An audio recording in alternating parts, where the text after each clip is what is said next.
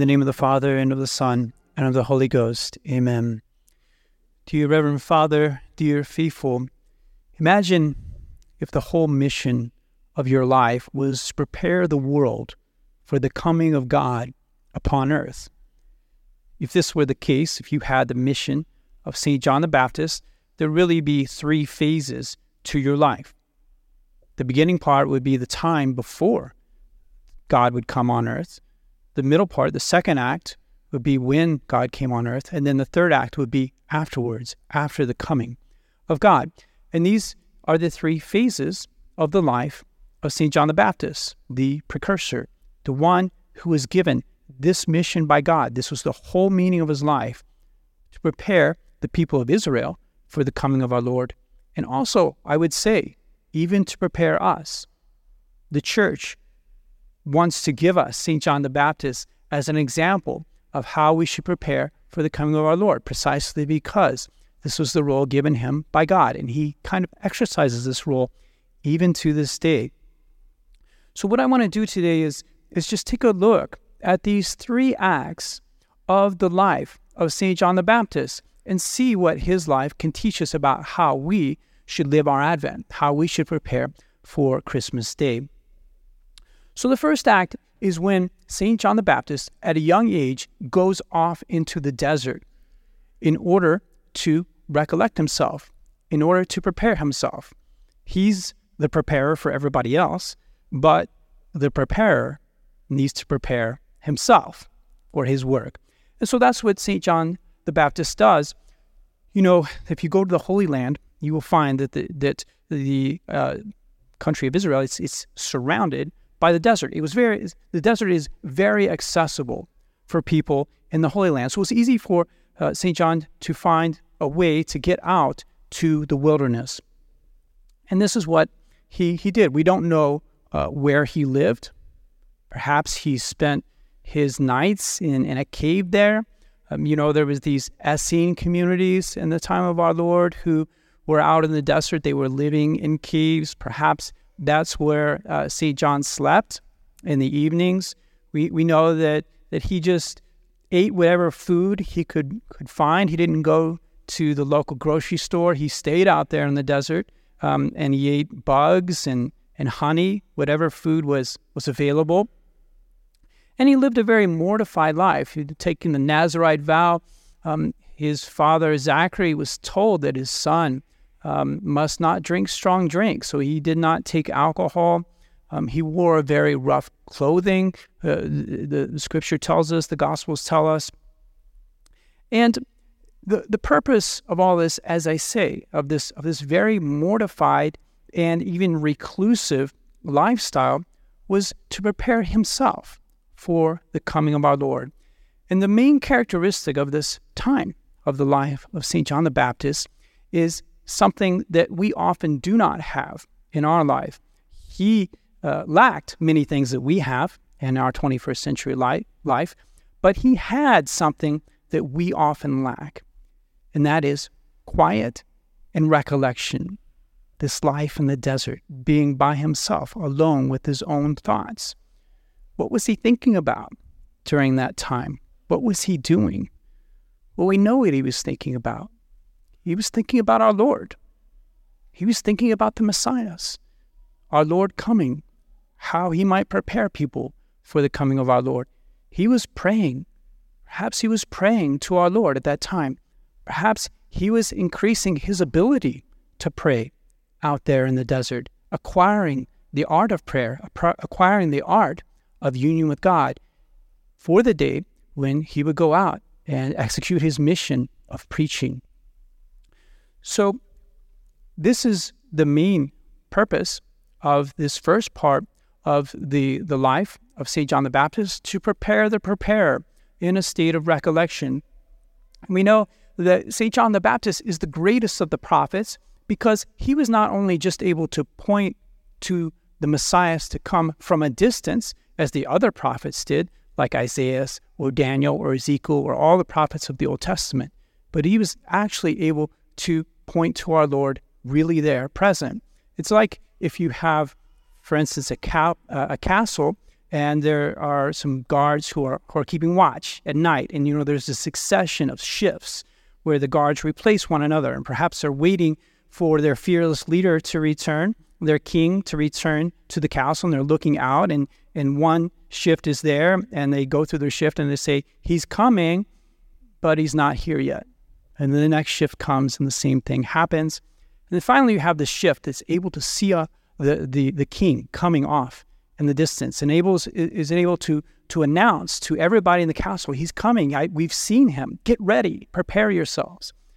This is what makes St. John the Baptist um, the greatest of the prophets in the fact that, that he was that last shift. He is that last shift.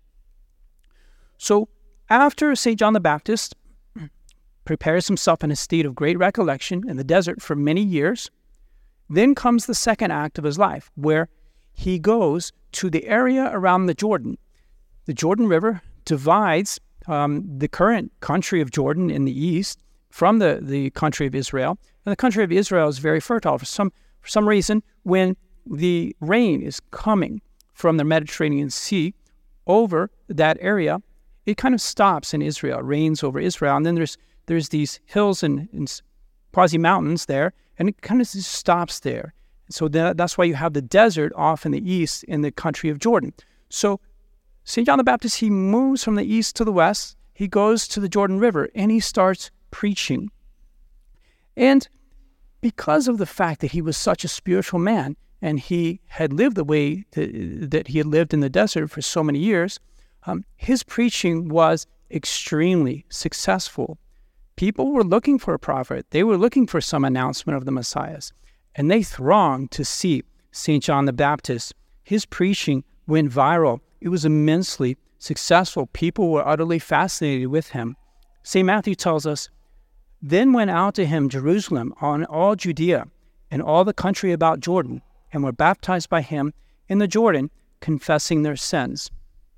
This second act of the life of St. John the Baptist was a crucial time for him. It was a time of temptation because he was so famous, because he was so popular, would St. John the Baptist be able to handle fame and renown when the whole country wants to see him, wants to hear him, when he can hold people by his word? Well, it was especially at this time that it was important for St. John the Baptist to maintain his practice of mortification. It was his mortification that kept him humble during this time, that prevented his success from going to his head that enabled him to continue to focus on his mission and stay on track with his mission of preparing people for the coming of our Lord. Scripture tells us that St. John the Baptist did not change anything of his manner of life during this time. Right before St. Matthew tells us how famous he was, he says, And the same John had his garment of camel's hair and a leathern girdle about his loins, and his meat was locusts and wild honey. And when our Lord talks about uh, St. John and praises St. John the Baptist in today's gospel, imagine being praised by our Lord in this way. He says, What did you go out to see? A man clothed in soft garments? No. If you want to see somebody wearing silk, you go to the palace of the king. That's not where St. John the Baptist was. He was in the desert. He's not wearing silk, he's wearing these, rough, these very rough garments. He was a mortified man. So that is what attracted the people to St. John the Baptist, his holiness, his mortification, and was also what enabled him to maintain his mission, even though he was very successful and continued to lead people to our Lord. And we can think about what reward our Lord gave to St. John the Baptist because of his fidelity, because of his mortification, because he had prepared himself so well. What did St. John the Baptist get? He got his heart's desire. What he so wanted to do was to be able to see our Lord and to tell everybody, there, that is the Lamb of God. We think about the moment of our Lord's baptism when, when St. John the Baptist sees our Lord and recognizes this is the Messiah. It's the Son of God come upon earth. For our Lord to ask him to, to baptize him. What a, what a great joy, what a wonderful joy in seeing and welcoming the Savior in the heart of St. John the Baptist. The last act of St. John the Baptist's life is um, what is recounted in today's Gospel. It's, it's kind of funny how the church has chosen to arrange the liturgy for the season of Advent. Um, we've got the three acts of the life of St. John the Baptist, but they're in reverse order in the Sundays. So there's a second Sunday, we get the third act of the life of St. John when he's in prison. And then next Sunday, you get the time when he's preaching. And then the fourth Sunday mentions the time when he's in the desert.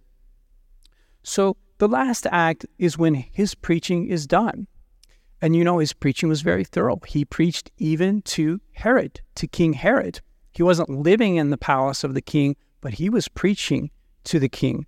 And he was rebuking Herod for his adulterous lifestyle. And as a result, for his fidelity in this preaching, he got thrown in prison. And the great and admirable characteristic of St. John the Baptist um, that, that we must try to imitate during this third act is his perseverance, his stability. That even in this time of great trial, where, where he's been marginalized, he was, he was the talk of the town. Everybody was flocking to him. And now, all of a sudden, he's no longer preaching.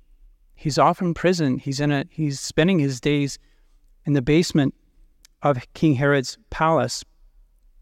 And we we might expect St. John the Baptist, perhaps, if he was like us, to to be resentful or to be desirous of that attention that that he had received before. This is not the way he is at all.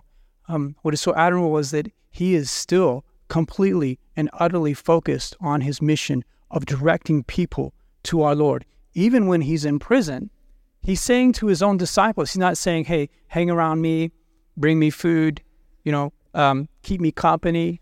He's saying, go to him, ask him who he is, so that you may follow him. The um, this is why our Lord, another, the second reason why our Lord praises St. John the Baptist in today's gospel. He's like, What did you go out to see? Did you go out to see a reed shaken by the wind? Somebody who just floats along with his emotions? Somebody who changes um, in, depending on the circumstances? No. You went out to see an unshakable rock, a man who's so committed to his mission that he's going to fulfill it no matter what circumstances he's in, no matter what his situation is, especially even if he's suffering very great trials. St. John the Baptist was born for the sake of our Lord, he lived for the sake of our Lord, and he died for the sake of our Lord. He did not take his eyes off of our Lord at any period of his entire life. He lived for the mission for which he was born. He was not swayed by the glitter of Herod's court.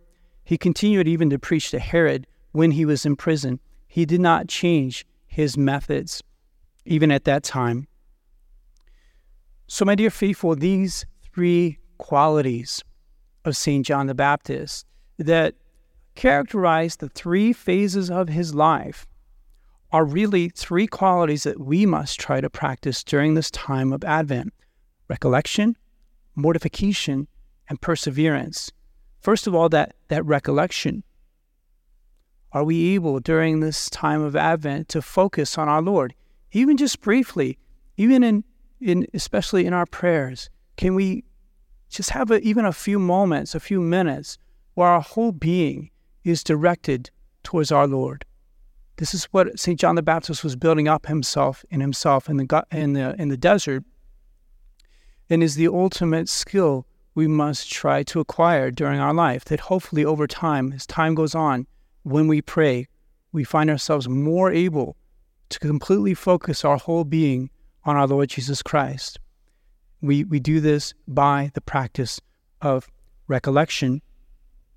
Can we focus on our Lord also in the midst of our work and, and our leisure, um, where even if we're occupied with something that, that uh, is very active, can we somehow keep our Lord in the back of our mind, that we're always dwelling in the presence of our Lord? If we are able to do that, then we certainly will not betray our Lord even if we're in very difficult circumstances, like St. John. The second thing, the, the question of mortification. We want to imitate the mortification of St. John the Baptist during this time of Advent. Are, are we able, like St. St. John the Baptist, to live without the attention of the world? Do, do we have a need to let the world know what we're doing? Do we have a need to know what the world is doing? Can we, can we cut ourselves off from that? Not, not being so connected with the world. The thing is, we, we do not realize how little we need the world until we are separated from it. We take, we, we take some resolutions, perhaps, separate ourselves from a bit from the world. And, we, and when we do that, we find, wow, I wasn't needing that connection with the world, that very close connection with the world through my entertainments, through my news feed, or whatever, whatever it is we're spending our time with. Then, lastly, of, of course, this most, I would say, the highest characteristic of St. John the Baptist, his stability and his perseverance, his focus, his absolute determination to stay the course no matter what happened. We must do the same. We must try to imitate him by continuing to direct ourselves towards our Lord no matter what the situation is. Do we have this ability that that no matter what happens to us, um, if especially if, if we have a cross or some sort of trial that that hits us, are we going to continue to be virtuous? Are we going to continue to stay on our mission of, of saving our souls, of serving our Lord Jesus Christ in this life, no matter what happens? We, we must seek to, to do this, to imitate St. John in, in that way. And also to continue and persevere in directing the souls of those who are entrusted to us. Perhaps we have family members who have left the faith, or our children, or, or whatever. And we, we can be tempted to, to despair and thinking, oh, you know, there's nothing I can do. Um, but this again is is not fruitful. You think of Saint John the Baptist; he's he's not even losing hope in Herod. He's he's continuing to to try to lead Herod towards the good, even even if Herod is is a very bad man and in an adulterous situation. We must continue to pray for our loved ones. We must continue to to look for opportunities. Sometimes there's special opportunities at Christmas time um, to send them a card or, or send them a gift and uh, to lead them to a better place. So, my dear faithful, the disciples of St. John the Baptist, directed by him, went to our Lord and, and they asked him, Are you the one who is to come, or is it someone else? He is the one. Our Lord is the one. Let us try to imitate St. John the Baptist by keeping our focus on our Lord during this time of Advent. In the name of the Father, and of the Son, and of the Holy Ghost. Amen.